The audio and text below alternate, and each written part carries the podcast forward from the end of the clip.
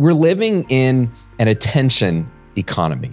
You and I need to get attention on the things that we're doing in order to get our ideas out there in the world, to get people to buy our products or hire us for our service, whatever it is that we are selling or offering, whether free or paid in the world you need eyeballs. You need people to pay attention to what you're doing.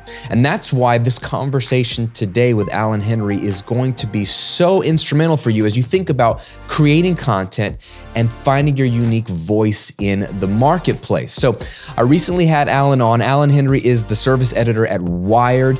He was previously the Smarter Living editor at the New York Times, and before that, the editor in chief of the productivity and lifestyle blog Lifehacker. So, He's got a brand new book out that just dropped this week called Seen, Heard, and Paid The New Work Rules for the Marginalized.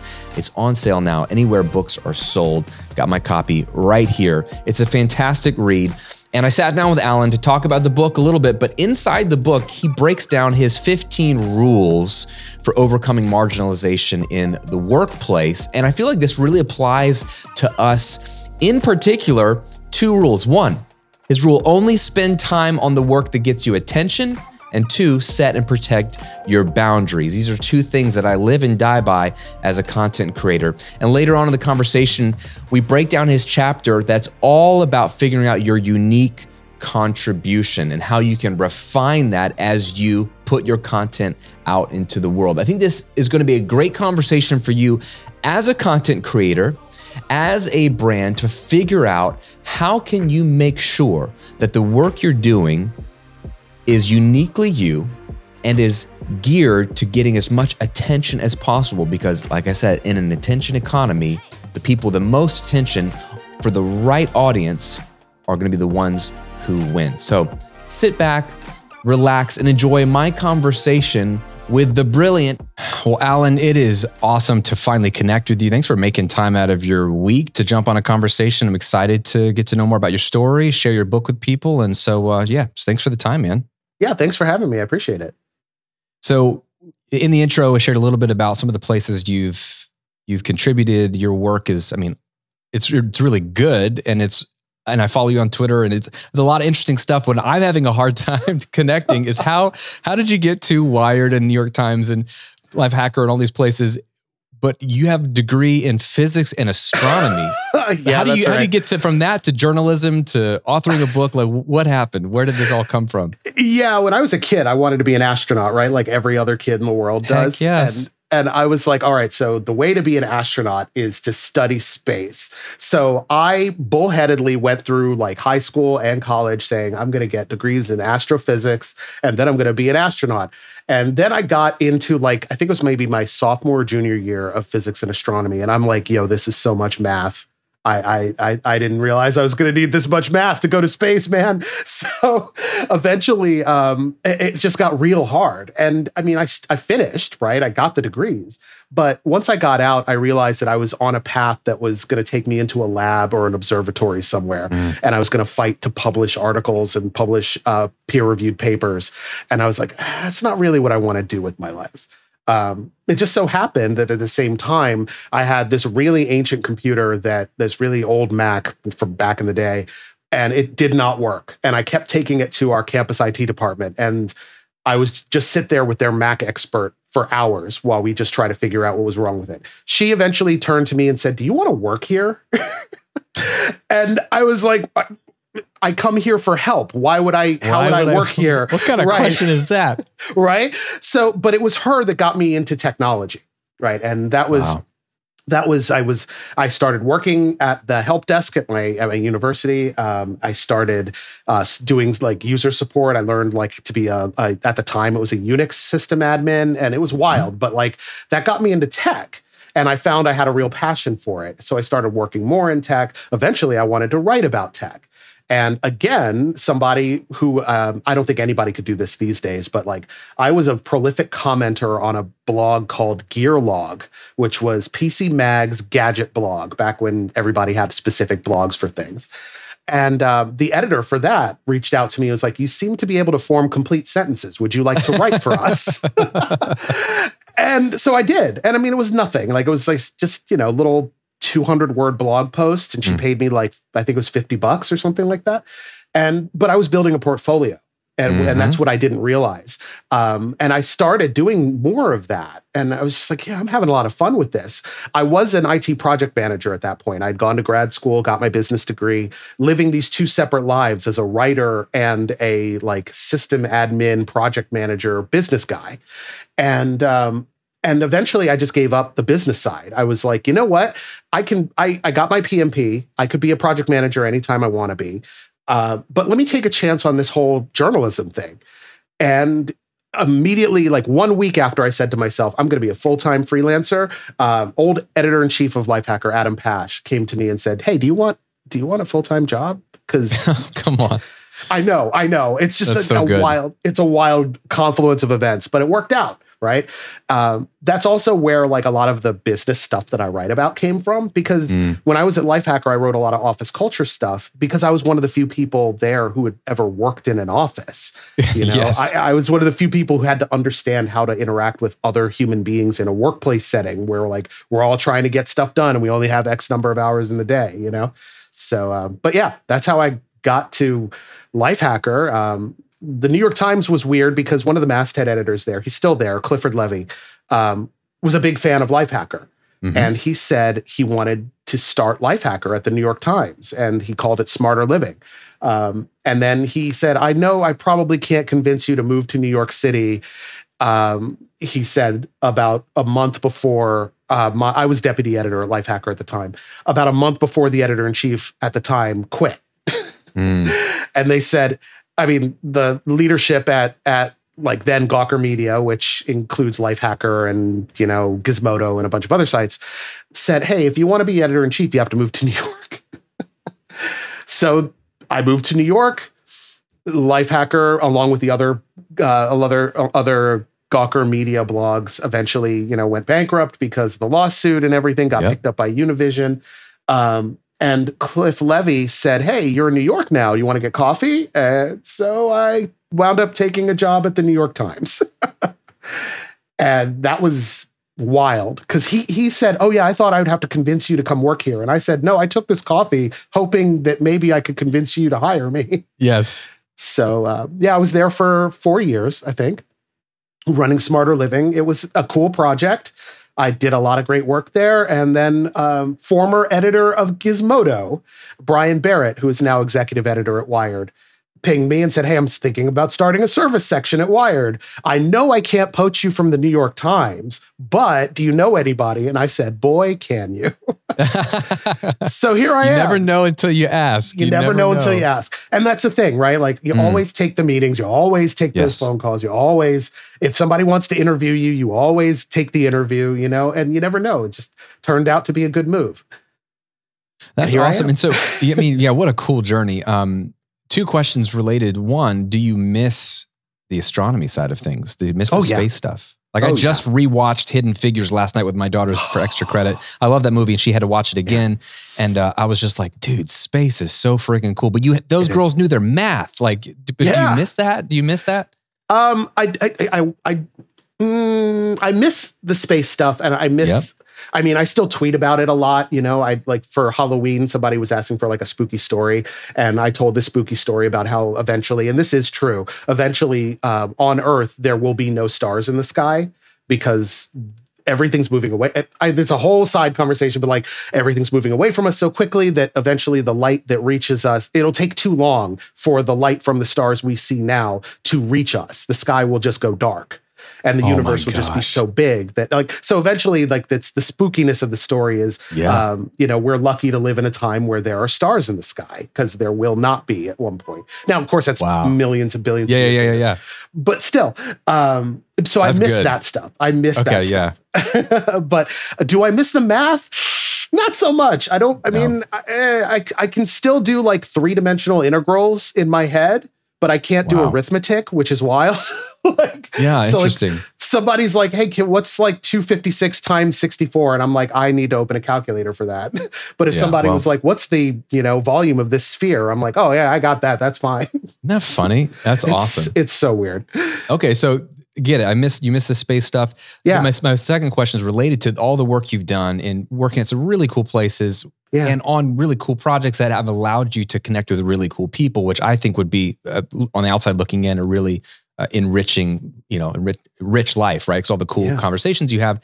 What have you found for you as all the content you've created? I mean, I'm speaking to content creators, whether they're blogging or doing YouTube or podcasts. Like, what what has been some of the content you've enjoyed the most that you have found both en- enriching to your life to to create, but also you feel like I, I'm good in this lane and I like this Mm-hmm. stuff. a lot of it does have to do with a lot of the like kind of office culture business stuff um, and i find that as a writer and as an editor the best parts of my job are really finding the voices to bring into the work that have a lot of interesting things to say because there's so many people with very big platforms that say a lot of the same things a lot um, and that's fine because that's their bread and butter and people turn to them to hear those messages. Fine. But for me as an editor, and like when I was working at Lifehacker and even writing this book, I, it was really, I went looking for the person who invented the term office housework versus glamour work because I thought, thought that was such a succinct way of describing the kinds of work that people do. You know, the housework are the stuff that has to get done, the glamour work is the stuff that makes you important and popular or gets you that promotion or starts that new, bit, that new project or venture. And like, I t- when I talked to her, I, I think it was Joan Williams, Joan C. Williams, uh, about the research that she did. Uh, there was so much that didn't go into the book, but it was just so personally enlightening to hear someone say to me, "I do research in this every day, and yes, your experience is backed by data. It is Wow. real. It other people experience it too. You're not crazy." And so it also, in a way, kind of helped break down that imposter syndrome that you know I think Oh, a lot of yes. us have where we're like, oh God, I, I don't know if I'm enough for this, or I don't know if my experience is enough to be broadly applicable to other people. And there are these experts out here willing to write for you, willing to chime in on your work, willing to back you up to say, yeah. Yeah, y- you are good enough for one, and two, you're not weird for even feeling that. So go get Mhm. it. You know, go go do the thing you want to do. Um, so yeah, that's, That's the big cool. thing for me. I love that. I love finding those voices. That's awesome. That's such a cool perspective that you get to have, a vantage point you get to have where you're Yeah. at. Um, so let's talk about your book, um, Yeah. Seen, Heard, Paid. Yeah. I just love the title. Um, Yeah. it, it- I track with it. And, and I know that the context for the book, right, is in a lot of it is in the workplace. And Sure. to your point, and it's specifically, right, the subtitle, The New Work Rules for the Marginalized. Mhm. And I just had a- an amazing conversation last week with Jordan Calhoun about his his book, Piccolo's Yeah. Black. And we were talking about um, his perspective growing up as a black man in America and what that how that shaped him into his, his career path. And, and reading your book, um, I was privileged to get an early galley copy. Reading your book, it, was, it gave me again another perspective. One reason why I wanted to talk to you about you talk about how hard you you were told and trained you to work twice as hard Yeah. as let's say the, the white people or the white kids in your class and Yeah. and but really how you've come to some different conclusions about it's not just working hard and there's a lot of overlap in what I teach and what I believe even though if we're coming from a different maybe background or perspective but Yeah. you have 15 rules in the book and I, there's a couple I wanted to pull out maybe you could talk about that I Sure. think are very they're all interesting ones that might be really like timely for my audience one is only spend time on work that gets you attention Right. Uh, that just it took my breath away because I'm like, a I work by myself, so I do whatever I want. Nobody tells me if it's good or bad, which is neither good nor bad. I don't know. Yeah. Um, hence why I wanted to get get published and do and work with the publisher for my book because I wanted somebody to tell me if it was bad because everything Right. else is self published. But uh, you know, I don't have that problem. But I I read into it from a uh, an entrepreneurial perspective. Yeah, I only want to do work in my business that gets attention for my Mhm. brand and moves the brand forward. So, what do you mean by only spend time on work that gets you attention? And how would you apply it to content creators, whether they work for themselves or work in a company? I think you're I think that's a lot of exactly what I was driving at, right? Like, I mean, yeah, for office workers, it's a lot about raising your own profile on your team or or in your company or um, with your manager. But like for folks that are trying to break out and like do their own thing, like you know, content creators, YouTubers, streamers, and stuff like that. Yeah, you need to if you're spending time doing work that you feel is important but isn't really helping you succeed or really isn't helping br- draw in new customers, draw in new eyes, draw in new visitors, draw in advertisers, sponsorships, partnerships, um, you know, peers, then you're not really doing a lot. You're kind of spinning your wheels on stuff that in a lot of ways could either be delegated or maybe that's the office housework. That's your version of office housework, right? It's the stuff that needs to get done but it's not the stuff you should really spend your time and energy on. Um, and to me, even that's important because, like, as a journalist, I have to do work that raises a profile of the publication I work at, right? But journalism, like many other fields, like if I leave Wired at some point, and I certainly will eventually, I need to be able to take my skills, the audience I've built up, the people who trust my advice with me. Um, and the only way to do that is to spend time on work that matters to not just you personally, but to the mm. people who follow you for advice. Um, mm. So there's a lot of that in terms of like in the office, in the workplace. Yes, that we're talking about the stuff that matters to your boss. But out here in the real world, we're talking about people, the stuff that that matters to your readers, the stuff that matters to your viewers, the stuff that matters to your customers. You got to pay attention to them because that's those are the folks that are going to spread the word. Those are the folks who are going to draw in new eyeballs and help you build your business. That's so good. Do you find like do you find that it's hard to to maybe sometimes ignore the things that you want to write about for the sake of what you think the audience wants to hear? I know there's a, a line you need to toe there because yeah. you need to do stuff you believe in, but do you find that hard or have you found any ways to get that balance just right? It is tough. Um, I try to find, I try to remind myself that no matter what I want to work on or what I want to write on, write about, there will always be a time for it. So I have mm. a, a, couple Google drafts of stories that I've been meaning to write. And I mean, I'm technically an editor, so I'm not doing much writing these days at all but well, that's not true. But but I shouldn't be, I guess. but I, I have a, a, couple of Google drafts that have been sitting for probably over a year, just hmm. because mm. one, it's just not the right time for it, or two, I haven't had the time to work on it because something else is more important. So yeah, I could just let that go and be like, oh, I'll never get to it. But instead, for me, I'm like, no, there will be a time when my mm. thoughts on this topic will be valuable. That time just isn't right now. And wow if it comes, it comes, and I'll be ready to jump on it. But it's not like a, it's not a, it's not a. What am I thinking of? A zero. Uh, it's not a zero sum game. That's what I'm. Yeah, it's not all or nothing. Yeah, right. You know, if you have interest and expertise and opinions on a thing, and now's not the right time, okay, doesn't mean that's worthless. It just means it's not right for right now. So, man, that takes a lot of wisdom and self, dis- you know, discipline. Yeah. I think. Have you as I'm curious, as a journalist, you know, especially when you were doing maybe more writing, I know editing is a different task in and of itself. Yeah. Do, have you found like you've created a piece and it wasn't the right time? The audience didn't engage with it, but it was the right piece. Just need to bring it back in a year or two or three yep. or ten. Is, have you seen that happen? Do you have an example I, of that? Oh yeah, absolutely. There was a. I wrote an article. Probably it, it, it gained fame after I left Lifehacker. Actually, uh, called "The Company You Work For Is Not Your Friend." Um, and it was literally just that, right? Like, hey, the company you work for, if you keel over tomorrow, they're going to say, wow, that sucks. The people who worked with you are going to feel bad, but they will hire to replace you. That work will keep going. Mm. You know, that's just how businesses are because they have to keep moving. And I mean, yes, that sucks on a human level, but you need to reckon you need to recognize that on a human level. So mm. you spend that time that you're not working on things that matter, right? The things mm. that matter to you personally. And it also means that you don't need to give the the business or the company that you're working for uh, an undue lump of flesh of yours that they didn't really deserve. Uh, because, like a lot of us, you know, we kill ourselves to work, to do good work and to work really hard. And that's fine if that's the work that you feel like you were born to do.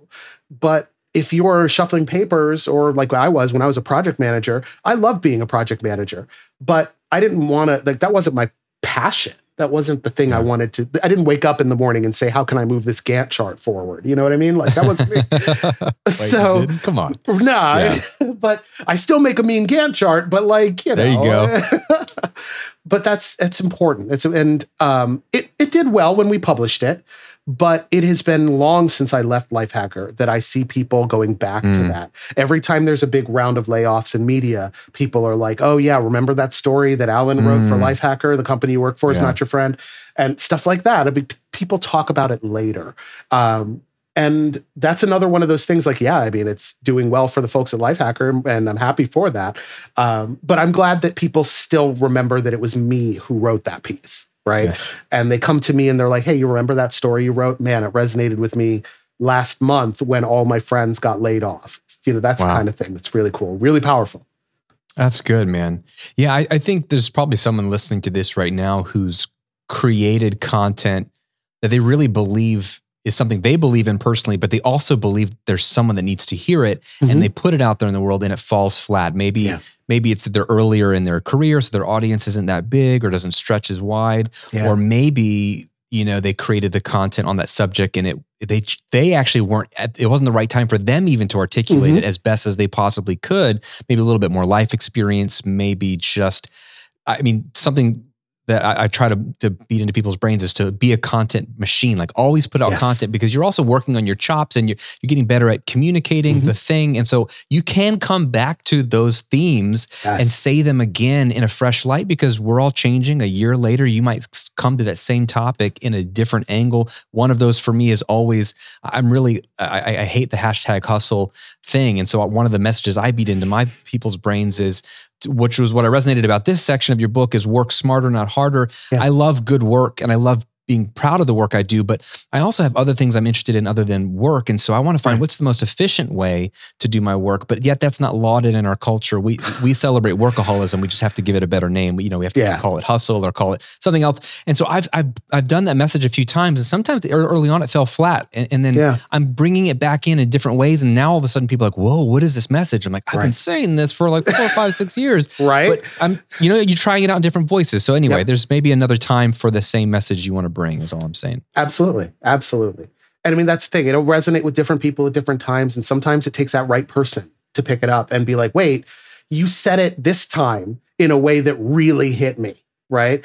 Like sometimes yes. the same people who will hear the same message, but the way you phrased it this time. Like I tweeted about this uh, yesterday, I think it was, and it's like my mantra, right? Productivity isn't about getting more stuff done. It's about getting the stuff you have to do done so you can spend more time on the things you want to do. And mm. that's so important to me. And I've been saying it for years. And yeah, every time I say it, somebody else is like, "Oh man, I didn't think about it like that." Mm. And I'm mm. like, "Yeah, yeah," but I like you said, I've been saying it for like five years. you know? Yeah. But, you know, sometimes it just takes that that particular person or that particular moment in their lives for them or you to say it in the right yeah. way that it really sinks in. I mean, how many times have we read a book and it didn't connect with us. And then you pick it up right. a few years later and you're like, oh my gosh, what, how did right. I miss this? How did I miss this? Exactly. That's good, man. Uh, you know, um, one of the other rules you have in the book is, um, and this I think this ties in nicely with, yeah. with with you're talking about with productivity, is set and protect your boundaries. Oh yeah.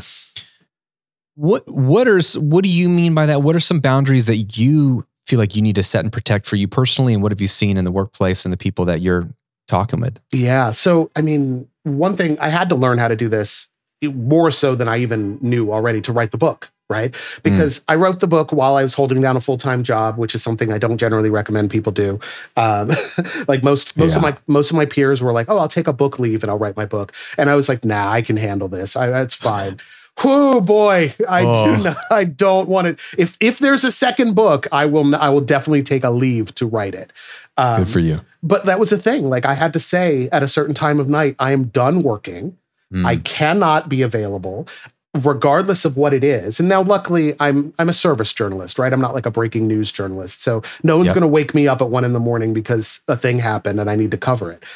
But I did I still had a hard time with people who wanted to schedule meetings after hours or they wanted me to get involved in a thing.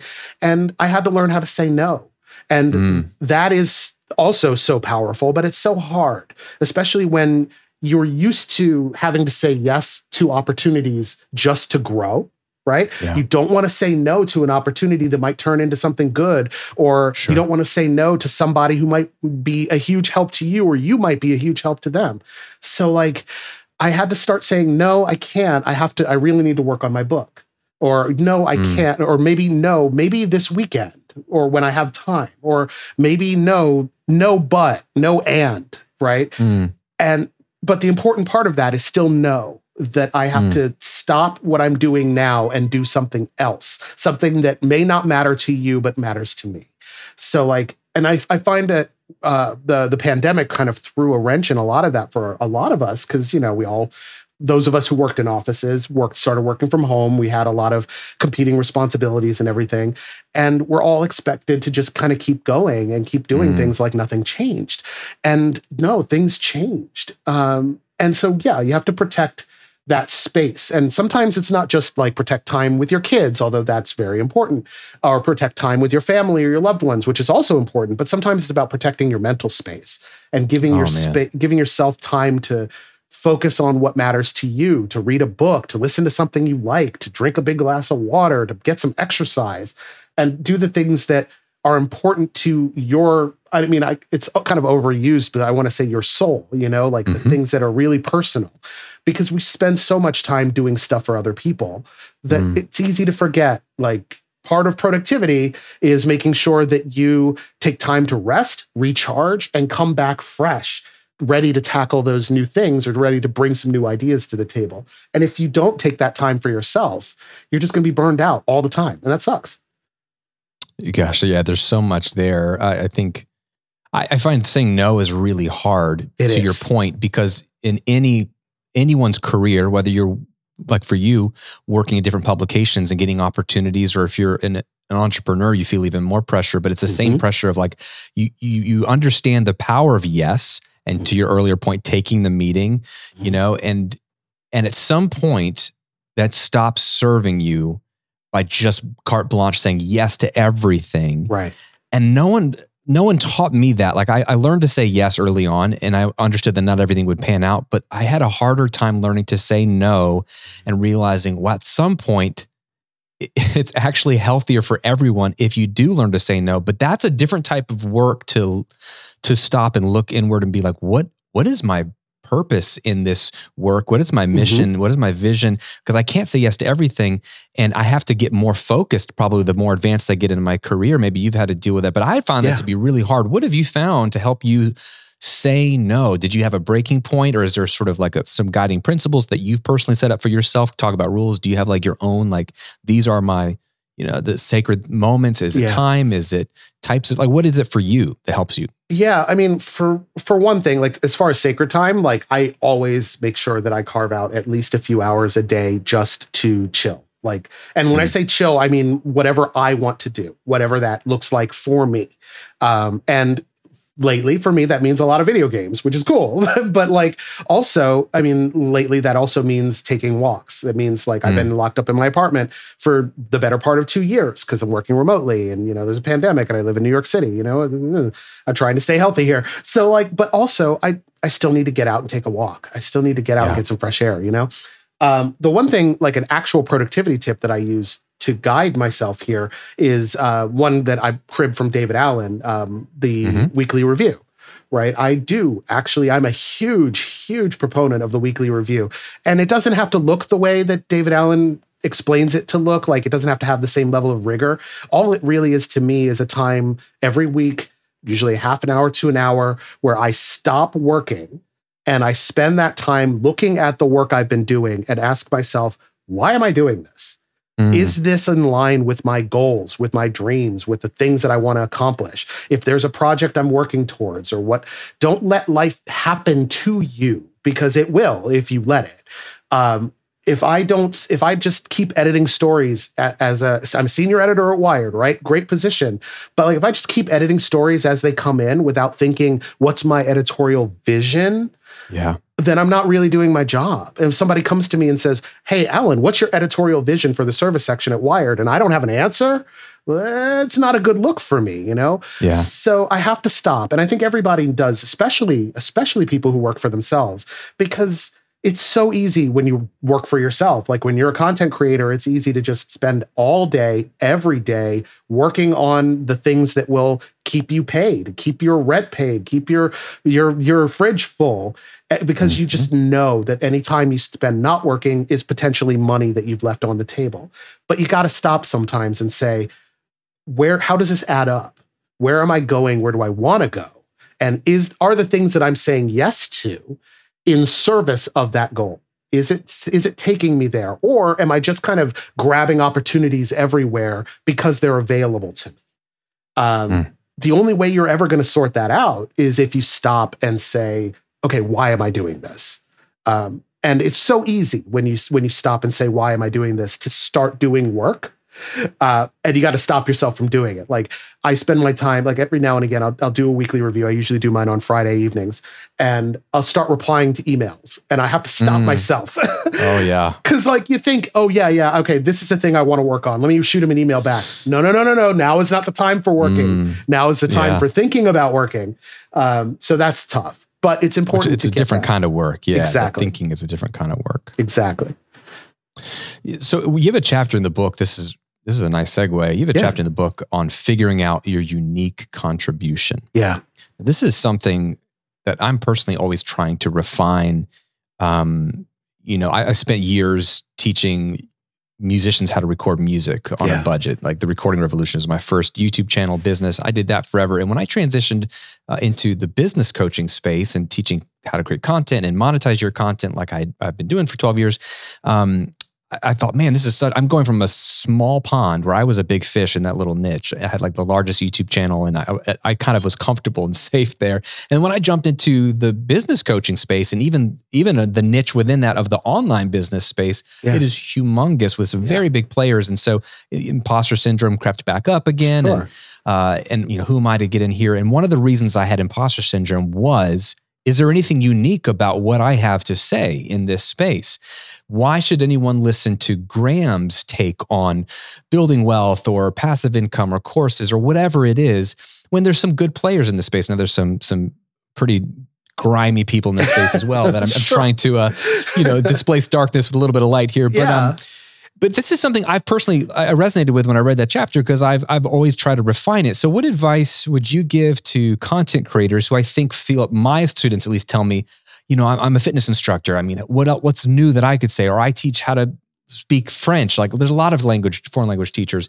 How do, how can people figure out their unique contribution in their space? So, what is maybe a, a starting point for that? Yeah, I mean, I always tell people, and I tell them this with writing and I tell them this with everything think about how your lived experience informs the lessons that you want to teach other people. Because mm. we all, and, and so this is a weird sidebar story, but like one thing I like to do, and this is really stupid, but like one thing I like to do, I sit in my apartment and I'll sit on the couch and I'll look out the window and I'll watch the planes go by. And uh, like I'm not, you know, near an airport or anything, but every now and again I'll see a plane go by. And I remind myself that on that plane are probably like 200 people who have rich inner lives just like mine. They have mm. whole lives, whole stories. Some of them are traveling for business, some of them are going on vacation, some of them are seeing family. They all have a story that is as interesting as mine is and as intricate as mine is. So when people come to me and they're like, Yeah, I mean, I'm a blogger, but what do I write about that hasn't been written already? I'm like, Write about you. Like write mm. about, I mean, you can tell the same lessons that other people have have told before, but when you tell it from your perspective, you create something new. And sometimes it's about finding your audience, right? Sometimes it's not about taking their audience and making them listen to you. Sometimes it's about finding the people who resonate with you and your story because there's always somebody, right? There's always somebody who's going to be like, uh, if somebody else said, block off a day of no meetings so you can get actual work done, they'll listen to that person. There are other people, and this was an example that I use in the book. There are other people where I say that, and they'll look at me and say, well, Yeah, but that doesn't work for me. Did it actually work for you? And I'll turn to them and I'll say, No, it didn't. And you and I know why. And mm. I'll explain to them that, yeah, some people come with different social baggage that makes their decisions different than other people's, even if they're arguing about the same tip.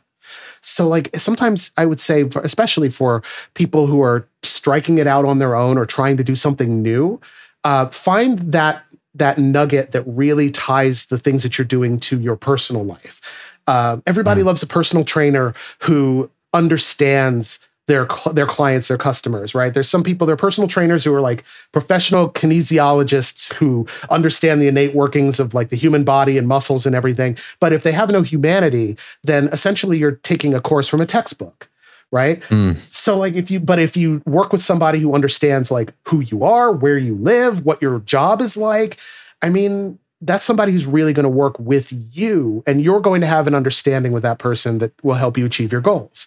So like don't think about being the the expert kinesiologist, you know, although sure that education helps. Think about like who you can talk to who's really going to resonate with you.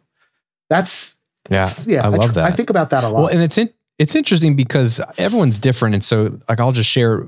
This is the way I thought about it that I, have had to rethink over the years. I thought the opposite. I thought no one cares about me, and and to some regard, that's a great marketing tactic to understand is that they don't care about you. They care about what's in it for them. So you really sure. have to get to the benefits. But as a content creator early on, I thought I'm just like a, a, a messenger. So all that matters is the message. Like, is this the information they're looking for. And so I removed my humanity at times. Mm-hmm. I was I didn't share personal stories. I didn't want to quote unquote waste people's time with Graham's personal life when I'm right. teaching audio recording or like buying the right microphone or in, in, in business even early on. But I've had to learn like no no like the, the reason people are following my version of teaching the same thing they could learn from somebody else is because of me to your yeah. point. and i'm slow to figure that out because I'm, why would anybody care about me, it's almost like the fear people have had, and my students were like, well, why should they listen to me? The fear is actually it's the opposite. Right. You are the reason they'll listen to you exactly. because you're unique and your take on things are unique. So I, I still to this day struggle with it, but I think you're you're spot on that that's it's the there's nothing new under the sun. Solomon right. said that was three thousand years ago. Yeah, um, and it's still true today. But I think you you as the person and your schema and your background and your story uh, is what is the special you know vibration of it the, the, the ripple in or the nuance in the message that maybe to your point someone else will better connect with? Absolutely. And i mean that's the thing. There's always an audience for a lot of the same things just from a different person you know? So never underestimate the value of that personal contribution. Like never underestimate the value of that personal story. Because i mean yeah i we can all talk about the same things and agree but different people will listen to us for different reasons and that may have nothing to do with us right? Yeah. so yeah. It's so good. Well the, the book i know we want to wrap up here but yeah. the, the key part in the book a, a, like a thread right is that you were writing this and i don't want to put words in your mouth but from what i'm reading you're writing this for what you would say marginalized people in the mm-hmm. workplace where maybe it seems like the deck is stacked a little hard against them a little harder and you're trying to give them tools through these rules to advance in their career advance in the workplace and you because you've lived it to to your point yeah. you're bringing your story into your content here in the book yeah. um, my question for you is like you listed a, you know certain groups of people right yeah. um, based off the color of their skin or maybe their gender or sexual preference or things like that as, as marginalized groups of people but i you think you talked about a little bit but also what came to mind was people who are highly introverted yeah. and quiet and have a hard time talking about their accomplishments um, because I saw that when I used to work in corporate America, and I see that in the business space where it's like these really shy, quiet people seems to struggle, yeah. and I almost viewed them as a marginalized group yeah. because the big boisterous people are going to speak the loudest and get the attention. To your earlier rule point, so it, what what advice would you give to anyone who is either marginalized based off of these other these groups that they are part of or yeah. just their personality even because that can hold people back absolutely no you're absolutely right and that is a thing like you know that i i mentioned it on a newsletter once that marginalization is for everyone I mean, everyone can be marginalized depending on where they are. It's not necessary. I mean, it is often systemically and structurally, socially about race, gender, religion, uh, ethnicity, stuff like that. But it doesn't have to be right? Just like you said, um, there. Are, I worked when I worked at the New York Times. I had a colleague who was very much one of those people who stands up, the whole, takes all the air out of the room. He is the only person with the ideas. He's the only person with the projects, with the dreams, the goals, and everybody else is just kind of quiet. And I was one of those people too, right? I I'm just sitting there like, man, I really wish I could work on something like that. And mm. that sucked for a long time because I was like, man, I'm not getting those chances to shine and the reason is because I'm not standing up. The reason is because wow. I'm not saying anything.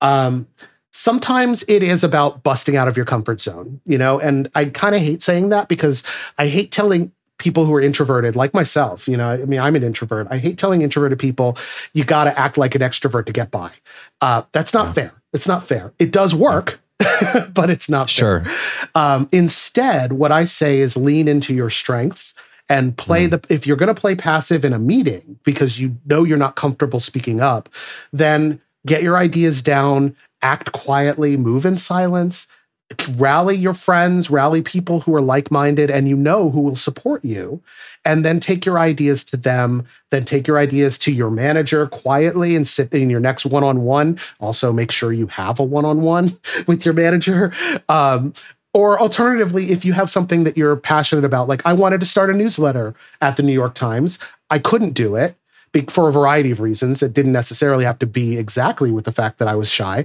but I did it on my own.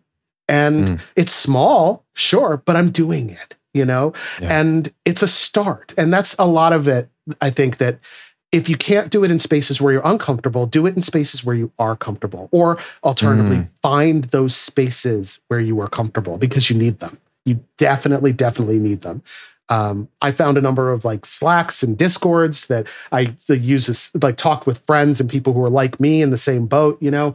And those spaces saved my life because otherwise I'm in these big spaces where all the air gets sucked out of the room by the loudest mm. person and I feel miserable. So there are places that you can go to feel like yourself, to bring your whole self to, you know, the people that you talk to and the things that you want to do. You just got to find them. You got to find them. I love that. Man, maybe we should do a, a whole like podcast one day on uh, how introverts can make it in this extroverted world. Oh my in, god, in corporate America that. and business. Because man, I'm with you there. uh, I I've gotten good at at being on camera or yeah. being in front of a microphone or on a stage but I am an introvert through and through inside. Absolutely. Absolutely. And um, I hope that encouraged somebody because I think too many introverts miss out on an opportunity to like like they have so much light and so much goodness inside of them mm-hmm. and you, your language it gets sucked it gets sucked out from the, the loud yeah. person no offense because a lot of times those people are just being themselves too yeah they're just extroverts. they're the ones that get the attention yeah. Absolutely. That they're operating the way they operate. Yep. And I think, oh man, there's just we need to we, we need to empower some people. So anyway, I, I got some ideas. We can talk off. I love man, it. Man, that was good, man. That's really, really good. And I, the book is fantastic. I'm getting Thank through you. all the rules. There's so there, there's so many that I wanted to pull out. Um the, the book is seen, heard, and paid the new work rules for the marginalized. It drops June 7th. Anywhere books are sold, you can go to bookshop.org to check it out there as well. But anywhere you pick up a book, uh, Alan Henry, thank you for your time. Thanks for your thoughts. Thanks yeah. for your unique perspective on it. And um, yeah, just for sharing with my audience. It's been a, it's been a joy. Absolutely. Thanks for having me. It's fun. Well, I hope you enjoyed that conversation with Alan. I know I really did. As you can tell, he's an amazingly brilliant guy, really, really funny. Please support him if you've enjoyed this conversation by picking up his book, Seen, Heard, and Paid The New Work Rules for the Marginalized. And as always, if you are ready to start creating content and a business that gets attention, that gets noticed, and that allows you to not only make your mark on the world, but build the lifestyle that you desperately want and I believe deserve, then start your online business today by taking my 30 day online income jumpstart guide. It's a free way to get this business up and running and make money in the next 30 days. Just go to grahamcochrane.com slash jumpstart. Have an amazing day. We'll see you on another episode real soon.